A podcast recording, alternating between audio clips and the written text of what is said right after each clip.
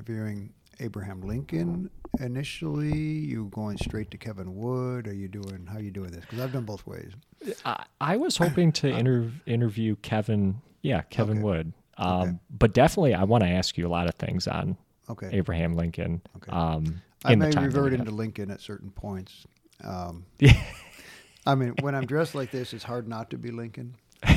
So I'll t- start talking like this, and then you know you're talking to Lincoln. You're not talking to Kevin. And for those, um, Kevin was born in Michigan. Lincoln was born in Kentucky. I, I yeah, for those who aren't, because we don't have a video, but Mr. Kevin Wood is dressed up in very much very Lincoln like right now, which is really cool. Because you just came back. I know we were talking before we started, but um, you had a pre- two presentations today. Two presentations today. Yeah, Yeah. both at senior homes. Nice.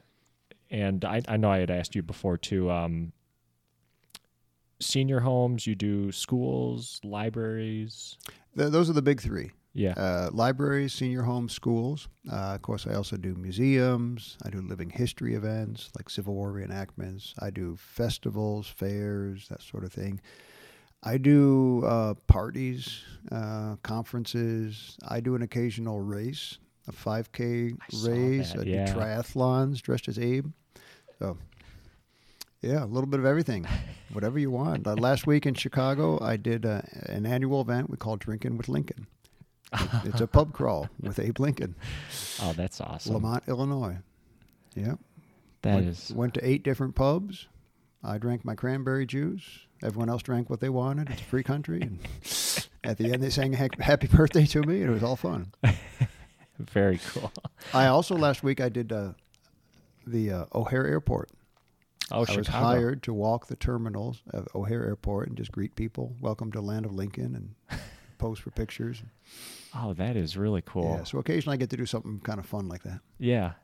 Wow. And uh, just a really quick introduction. Uh, thank you, everybody, for tuning in. My name is Chris. This is Cheetash. And like I said, joined by Mr. Kevin Wood, who it's funny when I was telling people that I was interviewing you, I- I said uh, impersonator, but I felt like I was accusing you of something. Like, you know, I, I, I didn't know what to say other than Well, we prefer the term uh, presenter, presenter. or portrayer. I like that. Yeah. Okay. Elvis has impersonators. Abraham Lincoln has presenters or portrayers. Just kind of a step above. Yeah. like I said, I I knew that that was the wrong word. I'm like, no, that's that's not the right word here. But I like that portrayer. Um, and how long have you been doing this?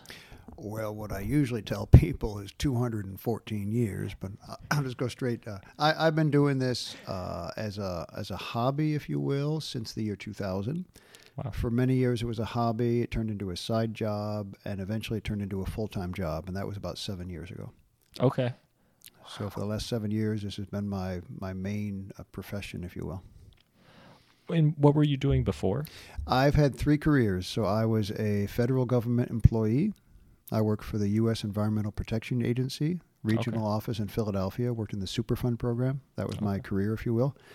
Then I spent 10 years in Spain as a missionary, uh, church planter. We also did a lot of activities in the community, teaching English, sports activities, that sort of thing. Mm-hmm.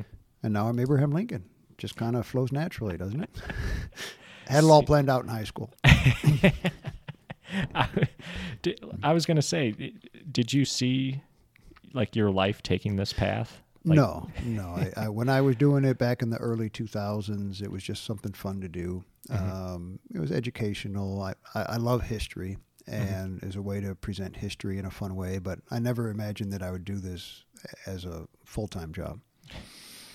And Spain, I did see that you have done presentations in Spanish as well. Yes, I am fluent in Spanish, and therefore I offer programs in Spanish. And I occasionally, maybe once or twice a year, I get to do a program in Spanish at a library, a school, that sort of thing. Wow. Your presentations too during during COVID, were you still giving them but just virtually? I did what the whole world did. I pivoted pretty quickly to, to virtual. Yeah. Because think about it schools, libraries, senior homes. Yeah. Strike one, strike two, strike three. Nobody was having me anywhere. Yeah. and I recognized pretty early on this wasn't going to be a two week thing a three week thing, like they said. uh, so I learned Zoom just like everybody else. Mm-hmm.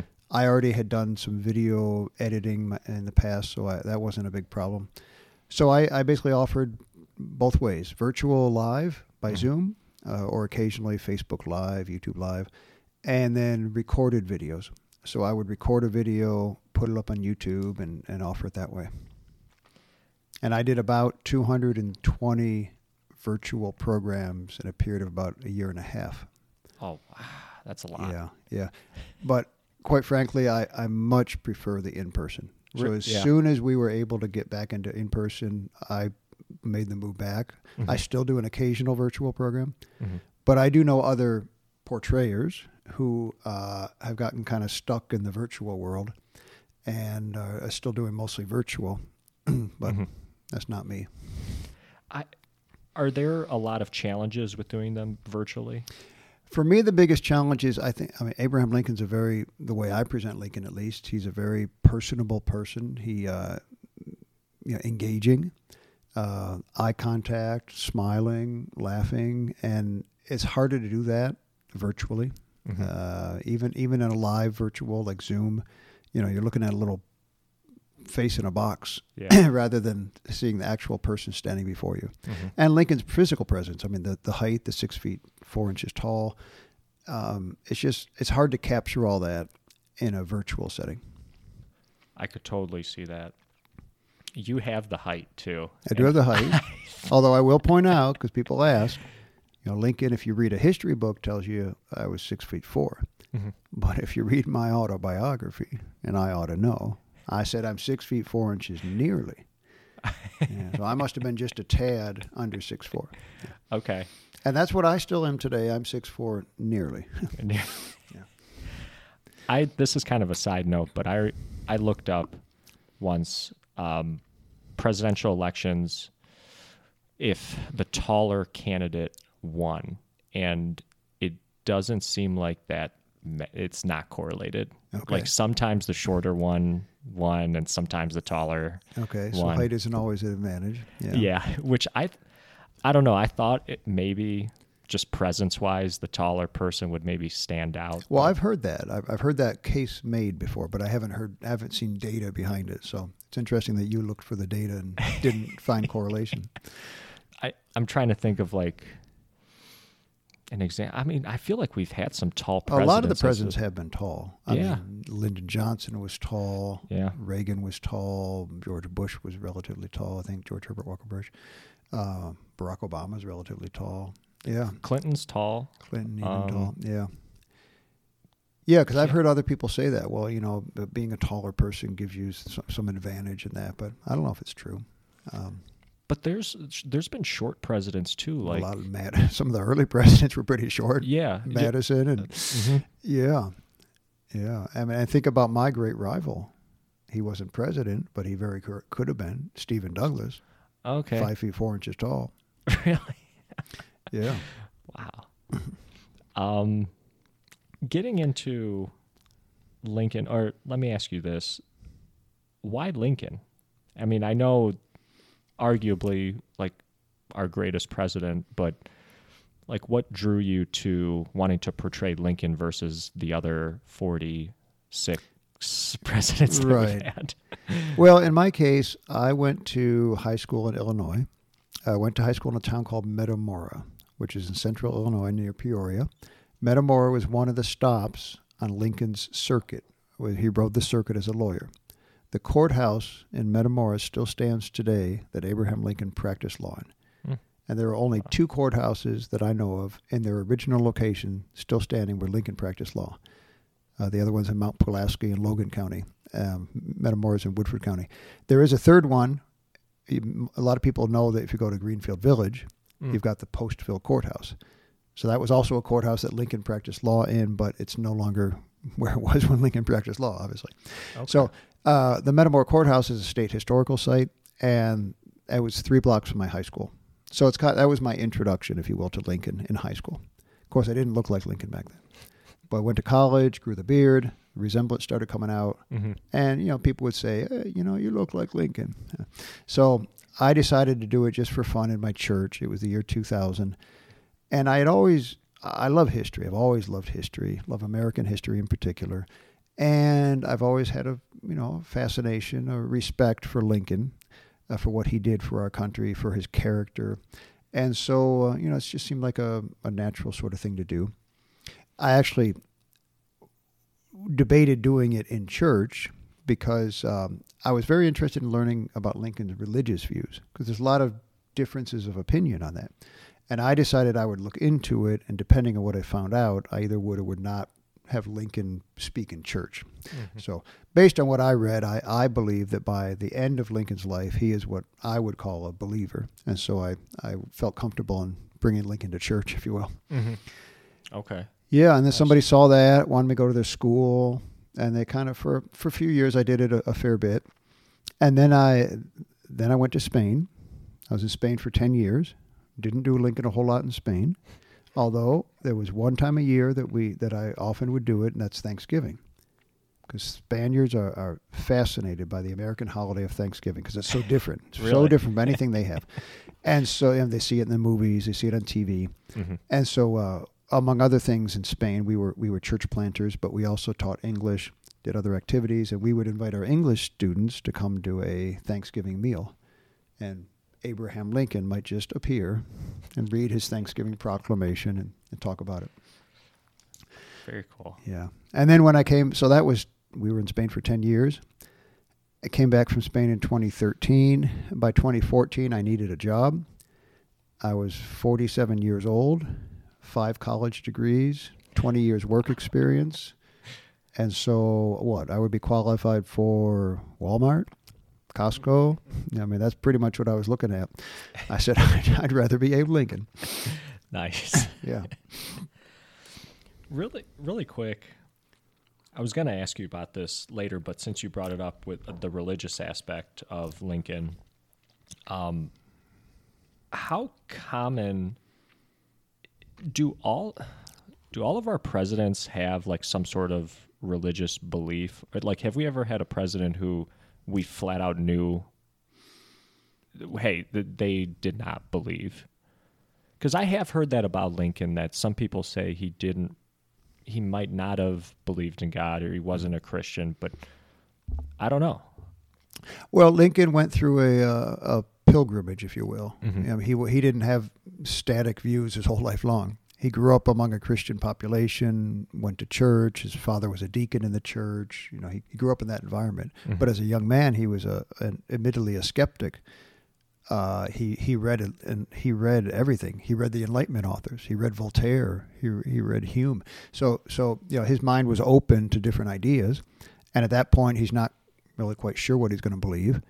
But he never, as he himself famously wrote when he was accused of being an infidel by Peter Cartwright, who was a Methodist circuit riding preacher, and his opponent when he ran for Congress, uh, he responded in a public handbill where he said um, that I'm not a member of any Christian church is true, but I've never spoken with intentional disrespect of religion in general or of any particular denomination of Christians in, in, in particular, something along those lines. Uh-huh. Um, and then as, as as time went on after that, he was gradually drawn, I think, closer back into a, a relationship with God, if you will, uh, through events in his life, in particular the death of Eddie in Springfield, the death of Willie in Washington, These are his sons? his two sons, yeah, Yeah. the two sons that they lost.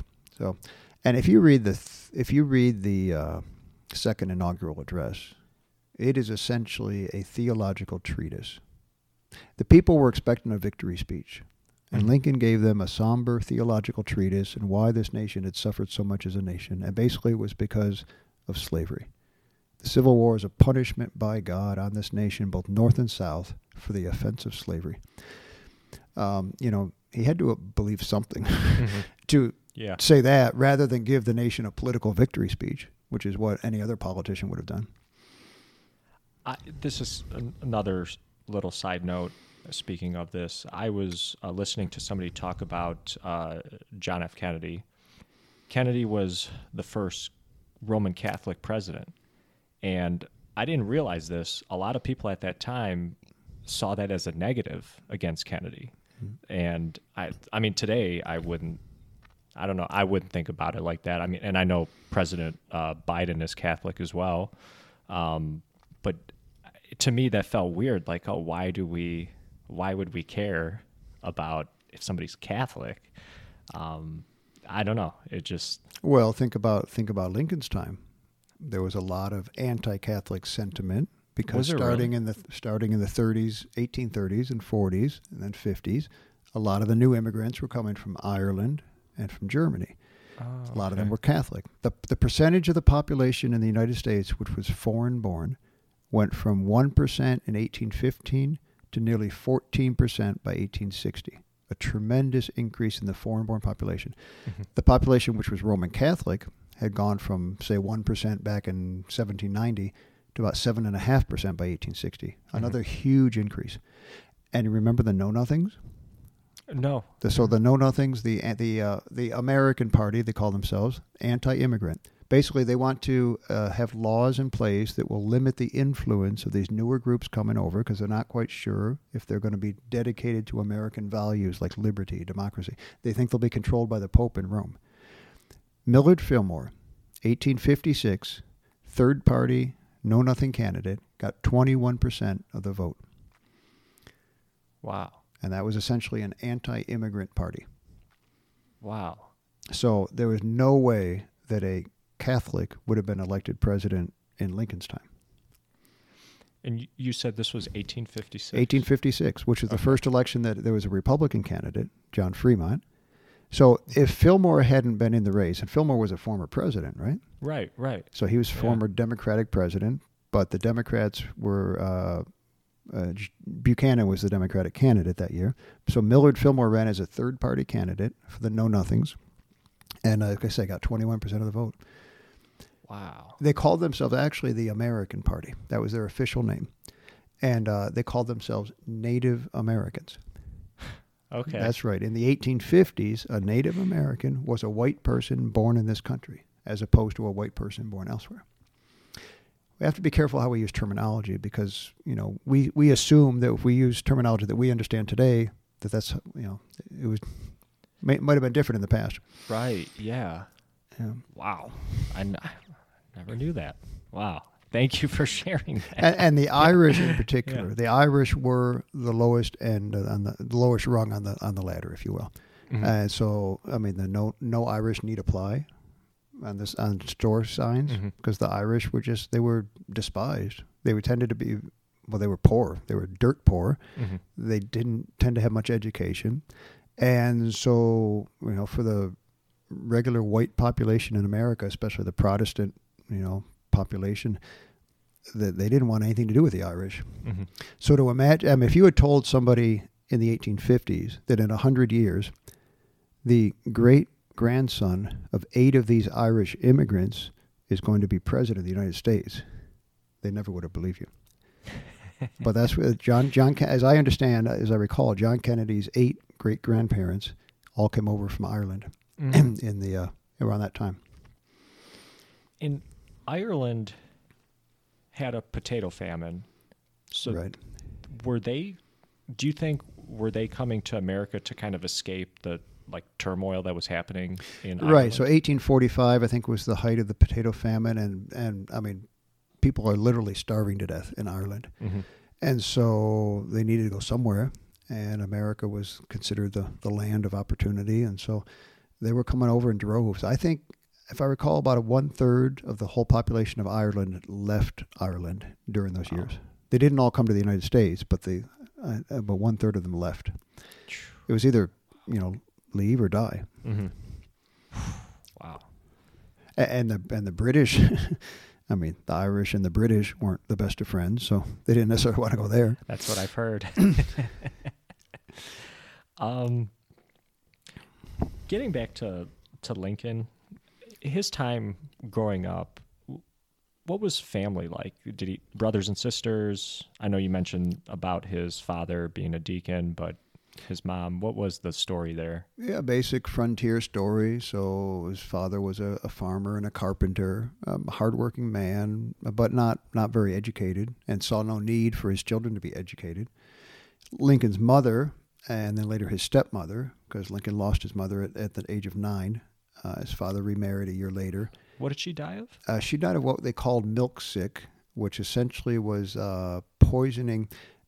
There was a, a, plant called the white snake root plant. Mm-hmm. And if a cow would eat that plant, then the milk they would produce would be poisonous. Cows didn't normally eat this plant, but when there wasn't other vegetation around, they would eat it. Of course, they didn't understand this, but mm-hmm. uh, it wasn't just Lincoln's mother who got sick. Uh, she was actually caring for his aunt and uncle who had also gotten the milk sick and, and, died, and then his mother died as well. And there were, I think, some other people in the community who died at the same time. Um, but with, they just called it milk sickness or the milk sick. Wow. Yeah. So that so I mean Lincoln grew up you know, kind of hard scrabble frontier life. We know the story, the log cabin, not being able to go to school much you know, having to work hard on the farm. Uh, his father thought he should just be a farmer and carpenter like himself. Mm-hmm. Didn't think he should needed to be educated beyond just rudimentary education. And it, whereas his mother and his stepmother greatly encouraged him in his reading and his learning. Uh, he had an older sister named Sarah, two years older than him. They were Abraham and Sarah, right? And uh, okay. she died around the age of 20, uh, giving birth to her first child. So Lincoln at this point has lost his mother, he's lost his sister, and then later in life, you know, we know all of his other losses. Uh, Anne Rutledge, the supposed first love in New Salem. Later, the two children. Later, the Civil War. I mean, mm-hmm. The Lincolns lost people, friends in the Civil War. A lot of loss. Wow. Yeah. Jeez. how how does Lincoln then become a lawyer? Well, that's a very interesting question. So Lincoln was always trying to new, do new jobs. When he mm-hmm. lived in New Salem in Illinois, he was a surveyor. He worked in a store. He owned a store. Failed at it. He uh, served three months in the Black Hawk War. Elected captain of his volunteer company. He was elected to the General Assembly, the state legislature. But what he really, and he was still doing flatboat trips down to St. Louis, things like that. But he really wanted to be a lawyer. And there's different ways to tell this story, but one is essentially that uh, John Todd Stuart was a fellow, uh, well, he, he met him in the Black Hawk War. He was a lawyer in Springfield. And John Todd Stuart lent Lincoln some of his law books. Lincoln studied those off and on a couple of years, took the examination, passed it. So he's an attorney at law now. And then John Todd Stuart invited him to move to Springfield and become his junior law partner. And he also would later introduce him to his cousin, Miss Mary Todd. Who he ends up. Uh, he ends up marrying. Yeah. Okay. Yeah. yeah. Wow. Uh, this. Okay. The so so it's bottom line. It's self study. There were two ways to become a lawyer back then on the frontier. There were not law schools per se in Illinois.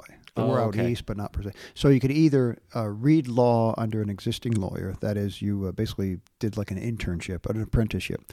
Lincoln had neither the time nor the money to do that. The other way was to get the books, study them yourself, and, and then take the exam. Mm-hmm.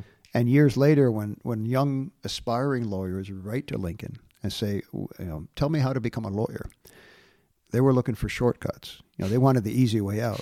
Lincoln said, work, work, work. he said, get the books, study them till you understand them. You know, read mm-hmm. through this one, read through it twice. Uh, but he also said this your own resolution to succeed is more important than anything else. Because these were young men thinking they got to go to the big city to study. Lincoln said, no, yeah. I studied in New Salem, which never had more than 300 people in it. He said, the books and your capacity for understanding them are the same in all places. That reminds me of a quote um, from the movie Hoosiers. Uh, Gene Hackman brings the team in, into the basketball arena. I think mm. where they're about to play uh, the championship. Yeah, in, Hinkle Fieldhouse, right? Yeah, and he says, "How how long is the like the baseline to the key? How how tall is the hoop here?" They're like, "Oh yeah, it's you know it's ten feet. It's just like back home, back at our home court." And he says, "Well." Something to the effect of, "Well, gentlemen, I think you'll find that the measurements here are no different than you know what we play in every day, mm-hmm. and time to play basketball." Which is, I mean, it's a good perspective to have. I mean, is anything like for my background, you play football. Um, you know, is any field really that much different than your home field? I mean, it's the same dimensions. It's just the crowd. It's the crowd, it's the environment. Yeah. It's a good perspective to have. Um, speaking of Lincoln's uh, like legal career, what kind of law are we talking that Lincoln practiced? Uh, frontier law was anything and everything. So Yeah. it was a lot of property cases. It was title disputes. It was dispute about property boundaries, a lot of that sort of thing. Uh, it was a lot of slander cases. Gentlemen were always being offended by something someone else said or did to them. So there's slander. And Lincoln, you know, he famously defended his uh, his friend Ashel Gridley in Bloomington, Illinois. Ashel Gridley was a, a lawyer turned bus- businessman, rich man, kind of disliked by most of the people because he had a brash personality. And Lincoln defended him in a slander case. And basically, he said this: he he, he admitted that Ashel Gridley had said the pejorative words in question, but then he said, "But this shouldn't be considered slander." Well, Ashel Gridley says that stuff about everybody. and beyond that, Yeah. uh, excuse me, a lot of debt cases, um, some criminal. Uh, not Mhm. a lot, but Lincoln did do criminal cases, of course. Uh, he had about 25 murder cases that he, he, including a couple of his most famous cases. And then a lot of, uh, you know, did a lot of work for corporations and also for uh, jurisdictions, for uh, municipalities, counties, the state. Uh, but he did a lot of work for the Illinois Central Railroad, for example. So corporate law. Yeah, a little bit of everything. Wow. And the railroad at this time, like that's a pretty big deal. A bit, yeah. When, when Lincoln started in, in 1837, the railroad wasn't was just an experiment, if you will. By 1850s, railroads are huge, and Mhm. they're they, in Illinois. The Illinois Central was the longest railroad in the country. It was Wow. uh, 700 miles total of the two branches. Uh, it was the first land grant railroad in the United States, meaning that the federal government had had given them land to build the railroad over, and and the railroad company could sell portions of the land to raise money, and the, Mhm. the other part was retained by the government, with the feeling that after the railroad's built, the property is going to increase in value, so they'll Mhm. get their money back essentially. Okay. Yeah. And from And, and I should say also uh, Mhm. divorce cases. You know, we don't like we don't tend to think that, but there were a lot of divorce cases back in the day, and Lincoln was equally uh, willing to represent a woman in a divorce case as he was a man, and not all lawyers were were that interested in doing that, Mm. because obviously lawyers were men back then. There Okay. weren't there weren't female lawyers, at least not in Illinois. Mhm. So, but Lincoln was very willing to to represent women in Mhm. uh, divorce cases and other kinds of cases. Wow, I I never knew that. Um, is oh before I before I go into like the political career, um, when do you think when does Lincoln start forming like his his thoughts on like race, uh, slavery? Is this d- does he kind of start to think about that when he's younger or older uh, in his legal career? I think it's a it's a constant uh, evolution of thinking. You know, he grew up in Kentucky, which was a slave state. So from his very earliest days, he was exposed to slavery. Mm-hmm. But he was also exposed to it in a way. I mean, his his parents were against slavery. They were affiliated with a church which was anti-slavery. So from a very early age, he had the feeling that slavery was an injustice and an iniquity. He said he said later in life, he said, if slavery is not wrong, nothing is wrong. So that was his own personal view of slavery from a very early age, and, and inculcated by his parents, by his church, by his reading of the scriptures. But politically, you know, slavery it's a whole it's a much more complex question because here we have this nation which was founded upon this. Uh, well, I mean, compromises were necessary for the colonies to come together, and all the compromises essentially had to do with slavery. You know, and so um, and then every so many years we have another argument about slavery. Have to have another compromise about slavery. Mm-hmm. So politically, Lincoln recognizes that the Constitution protects slavery. And in addition, we have laws like the Fugitive Slave Law, which give slave owners the right to come back into the North and retrieve fugitive slaves. And this is law. This is all settled law. So Lincoln, you know, feels that we need to obey those laws, keep those laws. At the same time, kind of hoping, wishing that somehow or another we can, you know, gradually do away with those laws. Mm-hmm. But it's not going to be something. It's not going to be simply standing up and saying, "Well, these laws are immoral, so they're they're done with." Um, you know, it's the law of the land, mm-hmm. and so we have to find a way to gradually move the country away from that. But the problem was, you go from the time of the Revolution, and people like Thomas Jefferson, who said, you know, he's a slave owner. We all know that. But he also said he, he, he trembled for his country when he reflected that God is just, that his justice cannot sleep forever. A lot of the original, the founding fathers, as we call them, even the ones who were slave owners, recognized that slavery was an injustice. Three generations later, 1850s, the mind in the South has undergone a total change. And you have representatives and senators and governors and political persons in the South at that time basically no longer acknowledging the injustice of slavery, but proffering excuses for it, saying it's a positive good. It's the natural condition of an inferior being. It's the uh, it's God's will and plan for humanity. So the the South, for whatever reason, had undergone this great change, which of course is going to make it much more difficult now to come to any agreement on slavery. Yeah. And evidence of that, of course, is what happened in the country. You know, the the inevitable secession and then war. Do you think is there a difference? Because I so I hear like people talk about being anti-slavery, but then I also hear abolitionists. Mm-hmm. And are those two the same, or are they different? No, not necessarily. So an abolitionist uh, was was kind of the the most radical view on on the subject, and they believed that uh, first of all that the the black man was uh, should be equal to the white man, and therefore, and, and that we should get rid of slavery immediately. Basically, as quickly as we can, get rid of slavery, even if it means um, breaking the Constitution, if you will. You know, so the Constitution protects slavery. Abolitionists said we shouldn't have laws that protect slavery. Whereas somebody who's anti-slavery, like Lincoln, a more moderate view, Lincoln was always in favor of, say, um, instead of immediate emancipation, he was in favor of compensated, or first of all, gradual compensated emancipation. So, in other words, we're going to do it gradually. If we all of a sudden free 4 million people, most of whom have never known what it was to live in freedom, don't know what it is to provide for themselves, haven't been educated, their owners have prevented their education, and we suddenly say to these 4 million people, You are free. How are they going to live? Where are they going to live? Mm. How are they going to survive? Most mm-hmm. white people wouldn't welcome them into their own communities. So Lincoln and others recognized that that could create even greater evils than slavery did. So they felt that more a more reasonable approach would be to do it gradually. For example, say when a, a, a slave child reaches a certain age, they're free, um, and also to compensate slave owners.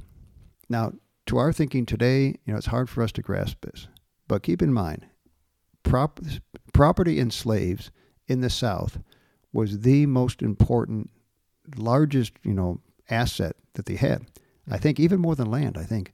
And so, you know, imagine today that the federal government would decide that uh, automobiles are illegal. And they were then to confiscate every single automobile owned by every single citizen of the United States, but they would not compensate them for them. So if you spent mm. $25,000 on your whatever, mm-hmm. they're not going to give you money for that would people think that was fair? There'd be an uproar, right? If you're going to take my car away, at least give me the money for it. Well, the slave owner, I mean, it's really the same thing. They have spent $1,500 for this person to be their slave. They spent mm-hmm. this much money for this person. And even though we don't agree with that on a moral basis, clearly, still, it was a legal property transaction at the time. Mm-hmm. So for the abolitionists to say, well, we're not going to compensate you for for this because it's not right to compensate you. It just creates a whole nother level of of animosity toward the government and toward those who are on the other side of things, which is why Lincoln was never really an abolitionist. Although you can argue that probably by the end of the war, he'd kind of come over to the abolitionist camp. But when he began his presidency, he was certainly not an abolitionist. Now, do, do his views on slavery drive him towards a political career, or was something else driving him towards like running for office? Well, different times of life, it was different things. So, as a young man, he grew up. He was, I, I believe, his family was Jacksonian Democrat heritage, but he he rejected that pretty early, and he uh, aligned himself with the with the Whig Party. So Henry Clay, Daniel Webster, which was essentially the opposition party during the 30s and 40s and, and early 50s. And so, uh, because he was a Whig, he was all in favor of internal improvements, for example, which we would call infrastructure projects today. So it's like building railroads, building roads, clearing harbors, uh, making rivers more navigable, uh, canals. So and spending government money to do that. So uh, that was the, probably their number one agenda item, if you will. Whigs are in favor of a national bank. Basically, anything the Democrats are, are against, the Whigs are for. Anything the Democrats are for, the Whigs are against. That's how it works.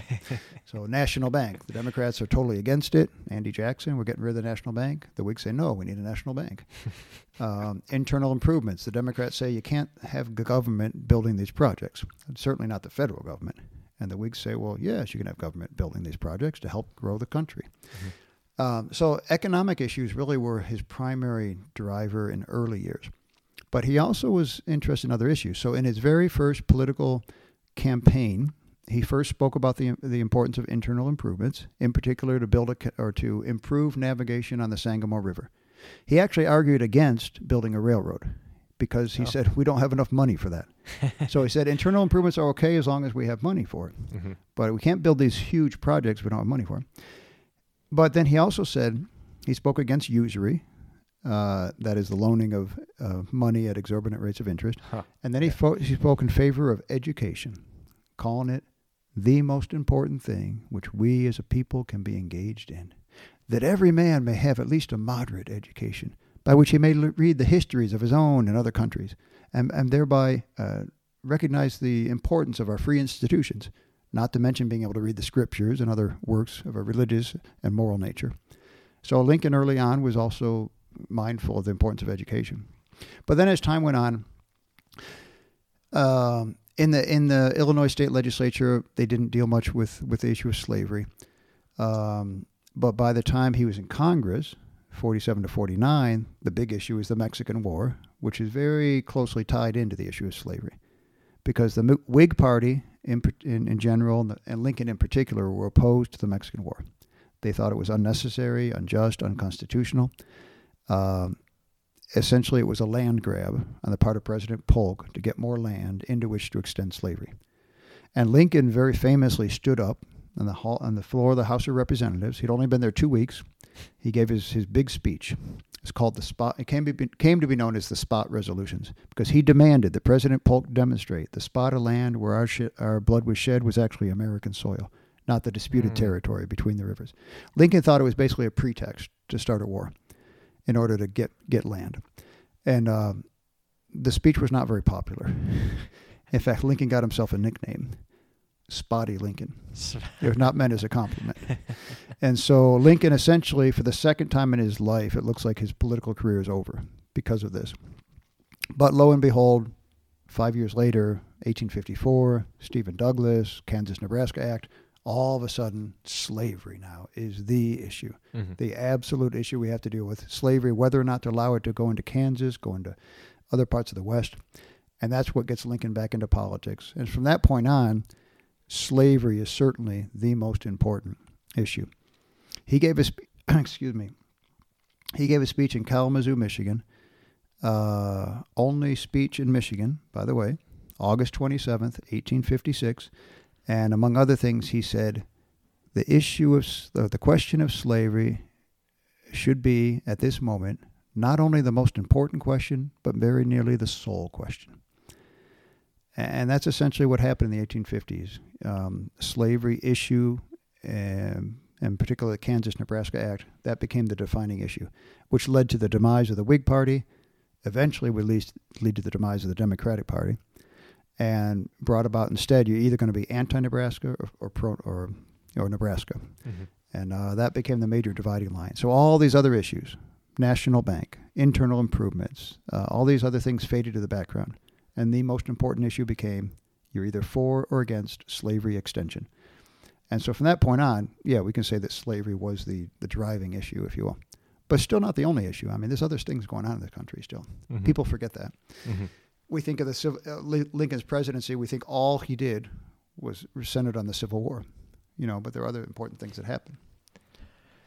You know, it's so funny you bring up that uh, the Michigan speech. Um, I interviewed an author, Marie Lepre. Uh, she writes um, novels centered around the Civil War, and she mentioned that to me that Lincoln gave a speech in Kalamazoo. Um, I never knew that before. Um, she also mentioned to me that the state of Michigan uh, gave the the most horses uh, cavalry for the the Union Army during the Civil War, or like um, the most amount of horses came from Mich- Michigan uh, to supply for the Army for the Civil War. I don't. Hopefully that made sense. but- Yeah, I hadn't heard that before. Uh, I will tell you this: the uh, the people of Kalamazoo uh, are rather proud of this fact. They've and there's a group out there. They spent the last 15 years or so really promoting this. Uh, there's a, an organization called the Kalamazoo Abraham Lincoln Institute. There's also the Kalamazoo Kalamazoo Valley Museum, the Kalamazoo Kalamazoo County Historical Society, and um, the institute in particular is leading the push. Uh, they've commissioned a statue. Oh, that's Uh, cool. It's it's under uh, whatever you do to a statue. It's, it's being it's being uh, sculpted as we speak.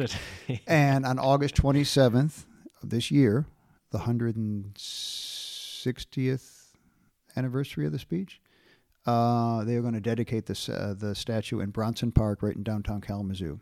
Uh, That's cool. yeah. So, and they're also Oh. doing a lot of things in the community to promote, to build upon Lincoln's uh, visit there, as a way to develop, uh, you know, leadership among youth and things like that in the community.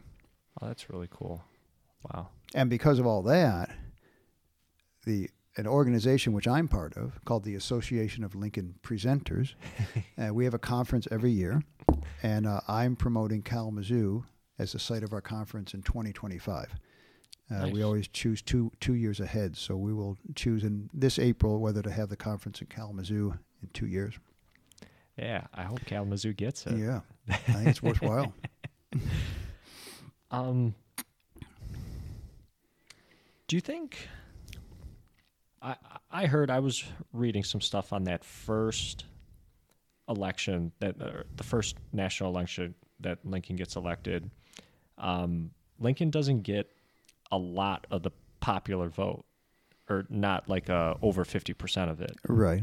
Do, do you think does Lincoln care about not being quote unquote pop like popular like kind of um, that he doesn't have the hearts and minds of over 50% of the country do you think he would care about something like that when he gets elected Well, I, I think it, it might have bothered him a little bit, but probably not too much because we need to remember there were four candidates.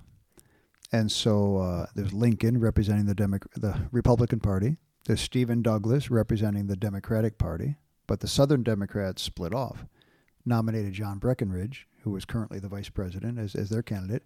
There was a fourth candidate, John Bell from Tennessee. So there's four candidates. So even though he only got 40%, that 40% was more than any other candidate. So Lincoln, basically, Lincoln got forty percent, Douglas about thirty, Breckinridge about ten, or Breckinridge about twenty, Bell about ten percent. So Okay. on the one hand, yes, sixty percent voted against him. On the other hand, he did get more popular votes than any other candidate. Mhm. So you know, it depends. It's one of these glass half full, half empty things, I guess. And, and as we all know, popular vote really doesn't matter in the end. It's the electoral vote that counts. Mhm. And Lincoln, you know, won the electoral vote. Mhm. So and he won every state in the North except for New Jersey, which split with him and split between him and Douglas, as I recall. oh okay yeah. wow So uh, yeah, it's not ideal. I mean, Lincoln would have preferred, I suppose, to have over fifty percent of the vote, but given the state of the country at the time, you know, it's about the best he could have expected. I think. do, do you think at this point when he is first elected to president is he expecting something of the magnitude of the civil war to happen No, I don't think so. I don't think I don't think Lincoln or anybody else at that time imagined or could have imagined what would come in the next four years. I mean, I, I, I have to think that if they had they would have taken different steps. I mean, you know, we have the hindsight to look back and say, 700,000 men dead. Mm-hmm. Why? You know? Um, I, but I think at the same time, if you look at Lincoln and every single decision he made during those four years, given the information available at hand and given the current situation, I think he made the the case could be made he made the right decision. Mm-hmm. So the fact that the cumulative effect of all those decisions was an absolutely horrendous civil war that killed two percent of the nation's population. Um, you know, it's Yeah. just, it's just I, I can't imagine that he would have he could have uh, imagined that. Mm-hmm. I mean, he might have imagined that this could turn into a civil war Mm-hmm. and that this civil war could, you know, drag on for months, maybe a year, you know. But four years of the such destruction of, of, of property and of human life, I, I don't think that I don't think Lincoln could have comprehended it. I had I heard a story. I don't know if this is true that people uh, in the beginning of the Civil War would bring out like chairs to watch some of the The battles. first battle of Bull Run, that was exactly what they did. Yeah. People from Washington D.C. said, "Oh, this is great. We've got a war," and they took out their picnic baskets and they went out and they made a, a day of it. And at the beginning, the Union forces were, were winning and they were having a great time. And then all of a sudden, it turned around, and the Union forces skedaddled back to Washington as fast as they could, and the, and the people trailing everyone else too. I mean, it was it would have been ludicrous to watch. Um, because I, I had heard like people kind of thought it would be short. Yeah, well, they were young men who were so desperate to join the army because they didn't want to miss the fun. You know, Wow. and, well, three years later, there must have been wondering what they were thinking. Yeah. But yeah, there were people who were afraid afraid the war would be over before they got their chance. Wow. Yeah. Um, does Lincoln? Do you think Lincoln goes back and forth between his uh, anti-slavery stance and this thing that I've heard talk about a lot, and like preserving the Union? Mhm. And does one overtake the other as far as like the importance of winning uh, the Civil War? Like, is he doing it for one reason over the other? Uh, preservation of the Union was always an objective. So at the beginning, it was the only objective. But due to the way the war developed, um, Lincoln recognized, as of, say, about one year into the war, that because there were slaves in the South, that was helping the South in their rebellion. And so that, he concluded, gave him the authority under the Constitution uh, to do something about slaves. So it was at that point that he began working on what we call now the Emancipation Proclamation. And once he issued the proclamation, that essentially added the second objective of freeing the slaves. But preserving the Union was was was always the primary objective. We can say perhaps there were two primary objectives after the proclamation: to to preserve the Union and free the slaves. But freeing the slaves was never, um, you know, more important than preserving the Union. Preserving the Union was always the most important thing. In fact, when Lincoln was preparing the people for his Emancipation Proclamation, he didn't tell them he was doing this, but but he did. Uh, Horace Greeley, editor of the New York Tribune, was was publicly after Lincoln to move more quickly on emancipation, and he wrote a public letter to Lincoln to encourage him to do this. A public letter. Lincoln responded with his own public letter, Mm-hmm. and he said this. He said, uh, As to the policy I seem to be pursuing, as you say, I have not meant to leave anyone in doubt. I would save the Union. I would save it the shortest way under the Constitution. If I could save the Union without freeing any slave, I would do it. If I could save the Union by freeing all the slaves, I would do it. And if I could save it by freeing some and leaving others alone, I would also do it. Now, uh, he was he said that to prepare the people because he had already decided to issue the Emancipation Proclamation, which would free the slaves in some of the states and not free them in others, not in the border states. Um, it's unfortunate that that quote is sometimes quoted in our own day out of context in an attempt to show that Lincoln didn't care about the slaves. Mm. And they conveniently forget to quote Lincoln's concluding statement, where he said, uh, I, I'm going to get this wrong, but this all pertains to my official capacity as president. It does nothing to change my oft expressed personal wish that all men everywhere could be free. So personally, if he could, he'd say everyone's free. Mm. But he can't just do whatever he wants as president. He has to obey the Constitution, the laws, and he has to also submit to public opinion to some extent. Um, but yeah, so preservation of the Union was always the primary objective. Emancipation became, I suppose, it, an equally important objective halfway through the war. What do you think while the war is going on? Can you point to are there examples that really like exemplify the leadership that Lincoln had throughout this whole time period like for you like is there like one moment in in time during the civil war that says wow that's like that's a great leader that we have as president Uh, that's a good question. I have a, one of my programs I do. I call Lincoln on Leadership, and I talk about Lincoln's leadership qualities. And I give uh, I give examples of um, throughout his presidency. I'm just trying to think of uh, of one in particular here. Um, I'm sorry, I'm not coming up. I, I know there's probably some good examples. Oh no yeah Yeah, let me just look up something real quick here. See if I can. absolutely Um, yeah, I do something I call uh, Lincoln Unleashed. I, I have 16 uh, precedents Mhm. from the 16th president. and there are things I see like what you did there There are things like know your principles and stick to them, but at the same time be flexible on non-essential points. Mhm. One of Lincoln's uh, one of his characteristics, I think, is is uh, acknowledge your mistakes and learn from them. Mhm. Um, yeah, I'm trying to just kind of come down to one thing here. All right, how about this? Um, this is from this is early in the war. You know, Lincoln. Remember, Chicago was the site of the convention in 1860. Everyone expects it'll be Seward of New York, Mm. the nominee. If it's not Seward, you got Bates from Missouri, you got Cameron from Pennsylvania, you got Chase from Ohio, and then way down below you got Lincoln and some other guys. well, the way it worked out, Lincoln was was nominated. Mhm. So he's got to work on his cabinet. Now, when we think of a politician making a cabinet, they tend to surround themselves by like minded people, don't they? yeah yes. Lincoln thought about, well, who do I want in my cabinet? I thought about Seward and Chase and Bates and Cameron and others of my rivals for the nomination. And in the end, he put all those men in his cabinet. It was like notably inharmonious. There were members of his cabinet who demanded, or, or I should say, refused to serve unless other members were kicked out. Mm. Lincoln somehow managed to get them all in his own cabinet and kept them in his cabinet. The only change he made in the first couple of years was Cameron, and Cameron was was corrupt. That's why I got rid of him and brought in Stanton. That was one of the best, you know, great decision to bring in Stanton. But Lincoln somehow, and I use this to make the point of two things. One is recruit a great team, but number two, solicit and consider a diversity of opinions. So Lincoln's surrounded by the by these people who who have some of them are diametrically opposed on other issues.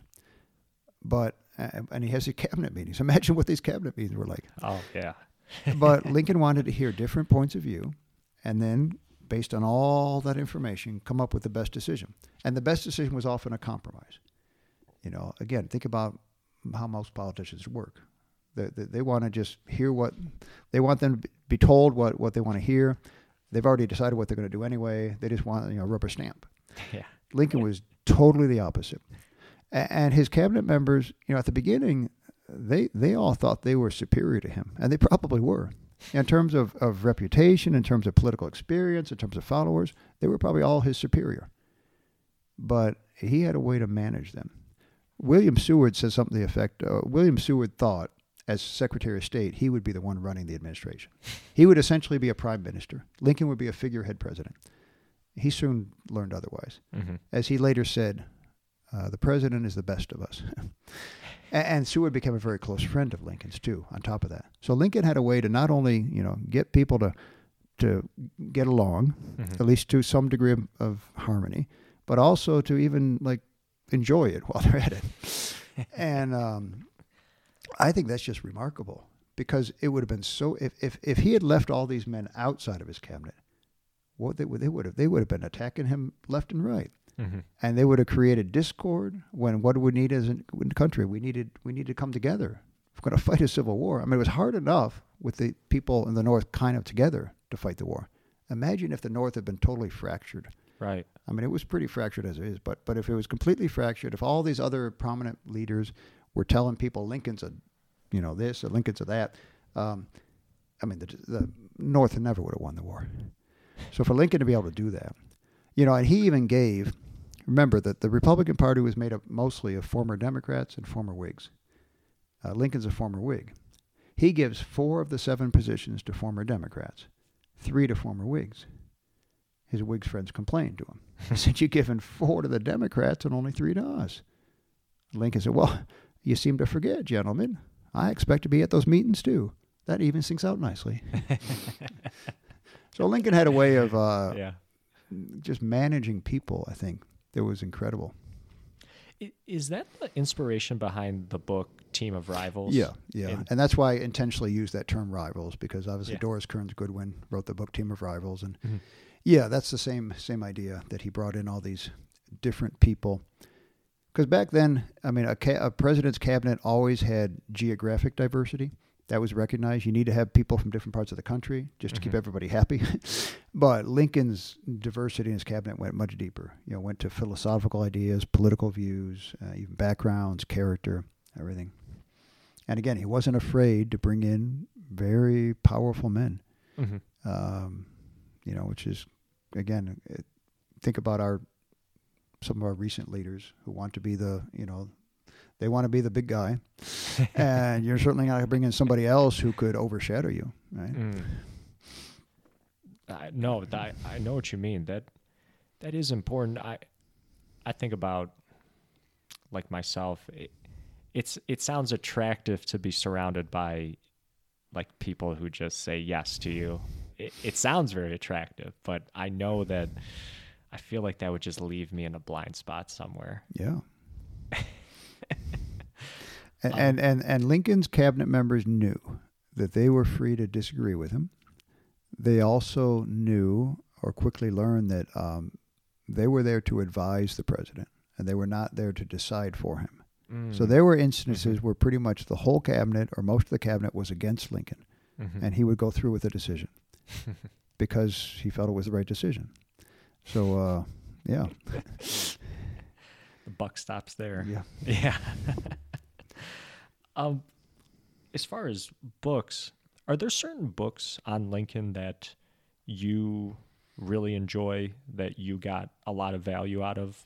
Um, I know we mentioned like Team of Rivals. I've actually never read it. I've heard good things about it, but are there like other books on Lincoln that you've read that you really like? I would, I would, I would definitely recommend Team of Rivals. It's a, it's a great book, uh, a great read. Not only on the issue of, of leadership, but also uh, the whole fight to get the Thirteenth Amendment passed and, and that process. Um, there's just so many books about Lincoln. You know, sometimes yeah. people ask me what, uh, for a good biography. Um, as far as a single volume biography, one that I like is David Herbert Donald. Uh, it's just called Lincoln, I think, a biography. Okay. It was probably published in the 90s. Um, there's many books that are on, on various aspects of Lincoln's life. hmm So, for example, one book I enjoyed reading was called Lincoln's Melancholy. Talks about that whole, you know, Lincoln was prone to depression and and how that affected him in, during his life. But even uh, the author makes the point that depression isn't, or at least back then, wasn't necessarily viewed as something entirely negative. It was more like a character trait, and if you learned how to use it, uh, you could you know, turn it into something positive. hmm It was written by a, a either a, a Joshua Wolf Shenk was his name. I don't know if he was a psychiatrist or a psychologist, one or the other. Mm. Uh, it's a very good read. Lincoln's Melancholy. Um, as far as leadership, there's a book by Donald Phillips called Lincoln on Leadership. Um, if you want a book in Spanish on leadership, uh, Cesar Vidal, who uh, who was from Spain, lived in Miami for a number of years, he wrote a book called uh, Abraham Lincoln su liderazgo. um, yeah, there's just so many, and and as we know, I mean, I think in the last year, five or six new Lincoln books have come out, and they're all like must reads. You know, the Jon Meacham book and the other books. Uh, it's just it's incredible the amount of uh, number of books that are published about Lincoln. Yeah, that that surprises me that there's still so much, or maybe it shouldn't surprise me that there's still so much to still tell Yeah. on this this man, this story on Lincoln. Just two days ago, I was out in Kalamazoo, uh, and I was meeting with the president of this institute that I mentioned. Mhm. He's already. Uh, he he said he's working on a book.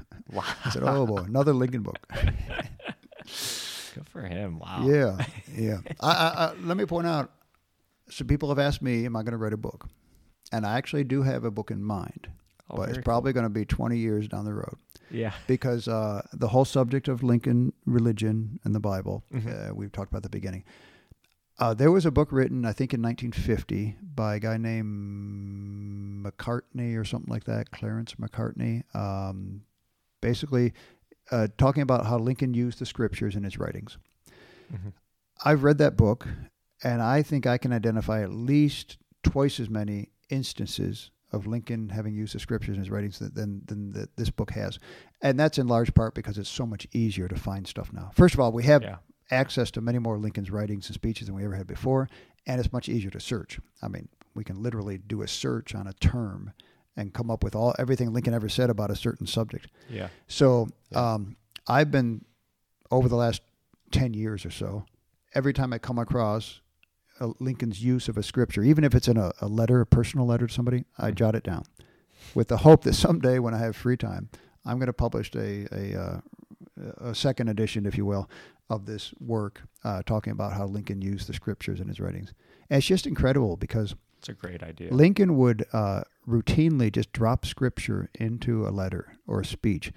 And he didn't say, as the good book tells us, because he knew that everyone listening at that time knew the scriptures very well. hmm So if he talked about the gallows of Haman, any Christian today who's knowledgeable about their Bible knows he's talking about the book of Esther and how uh, the Jew Mordecai was going to be hanged on this gallows built by Haman, and then later the table was turned and Haman was hung on his own gallows. Hmm. So Lincoln used this in at least two personal letters uh, to talk about a similar situation. But in each case, all he said was the gallows of Haman. He didn't say, as the book of Esther tells us.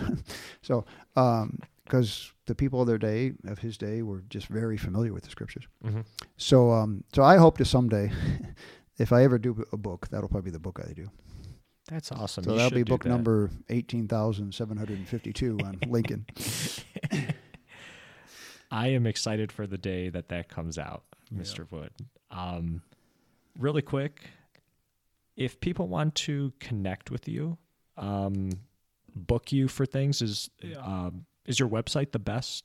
Uh, My website is the best uh, first touch, if you will. Yeah. Uh, www.mrlincoln, mrlincoln.com. And, and you might want wonder how I got that website. uh, because I've had people offer to buy it from me. Oh, for pretty good yeah, amount. you know what? bet. I got that website, I think, in the year 2002, maybe. You know, it was kind of a new thing still. Internet was still a new thing. Oh, I yeah. thought, you know, I do these Lincoln things. Maybe I'll keep doing it, you know. And so I said, I'll just get this website. I uh, think it's probably the best decision I ever made in my Lincoln career. Because as I said, I mean, guys today, if they need a website, they have to do things like fourscore and seven years.com or things like oh that, yeah. you know, because Mr. Lincoln's not available anymore. Yep. yeah. Yeah, MrLincoln.com. And from there, I, I, all my contact information is on there. Uh, I have all my programs on there. I do 14 kind of set programs and um, links to obviously Facebook, Twitter, YouTube, etc. I gave You you. can read about the Gettysburg Address. Uh, you can listen to the Gettysburg Address in English, Spanish, French, and German. Because even though I'm fluent in Spanish and do programs in Spanish, I also know enough French and German to have the Gettysburg Address memorized in those languages. And I'm That's working on. Italian now. Jeez, I have trouble just with English sometimes. wow. Um, Mr. Kevin Wood, uh, thank you very much for doing this. Um, I'm getting you out of here right. We're at uh, hour four minutes, so this is perfect timing. Um, thank you very much for coming on and doing this. Uh, I learned a lot just speaking to you about this, um, and I've learned a ton over these last few weeks, just researching on Abraham Lincoln. Um, for everybody at home, I'll, I'll include the links to uh, Okay. your website in the description of the episode. And um, thank you everybody for listening. My name is Chris. This is Chee-Tash. Take care.